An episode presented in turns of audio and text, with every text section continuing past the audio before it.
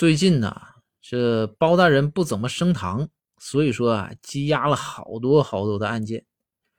这开封府众人都很着急啊，心想咱这每年到年底啊，这圣上都考核我们呢。这圣上要是考核我们不达标，那轻则杀头啊，重则还是杀头啊。所以说大家就着急啊，说这包大人到底在干什么呀？于是呢，大家就推举说：“公孙先生，我们这里头就您和包大人是提己人，对不对？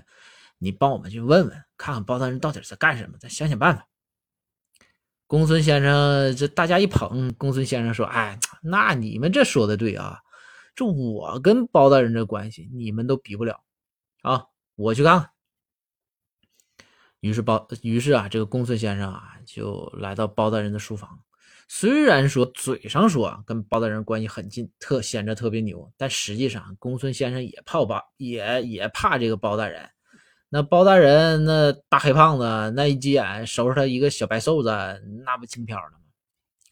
所以说，公孙在临近书房的时候啊，这个就是换上马上换上一副笑脸啊，敲敲门包大人说：“请进。”公孙进来之后，公孙这一看。包大人坐那儿正拿着手机玩玩游戏呢，这给公孙气的。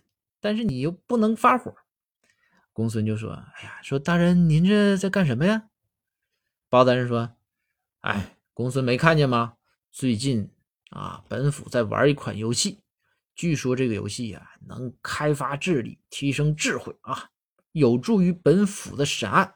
本府在锻炼呢啊，锻炼脑力。”公孙心想，行，你就给自己找辙吧。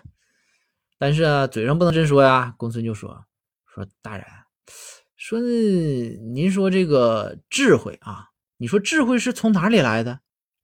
包大人说：“智慧，智慧不知道啊，我觉得是从游戏里来的。那你说从哪里来？”公孙先生说：“您这智慧啊，是来源于啊这个精准的判断力，就你审案子。”你审案的智慧就是精准的判断力，对不对？包大人说说说说，那对。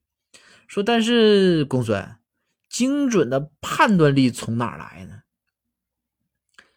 这公孙就说说那当然是经验了，对不对？肯定是经验呐。然后这个这个包大人说啊，经验呐啊，行了，公孙你别再说了，我知道经验从哪里来。公孙一听，哎，包大人开窍了啊，这是要跟我走去升堂了。然后公孙就说：“说那大人您说，那经验是从哪里来的？”包大人啊，把手里的手机一扬：“公孙，经验明显是从打怪那儿来的。”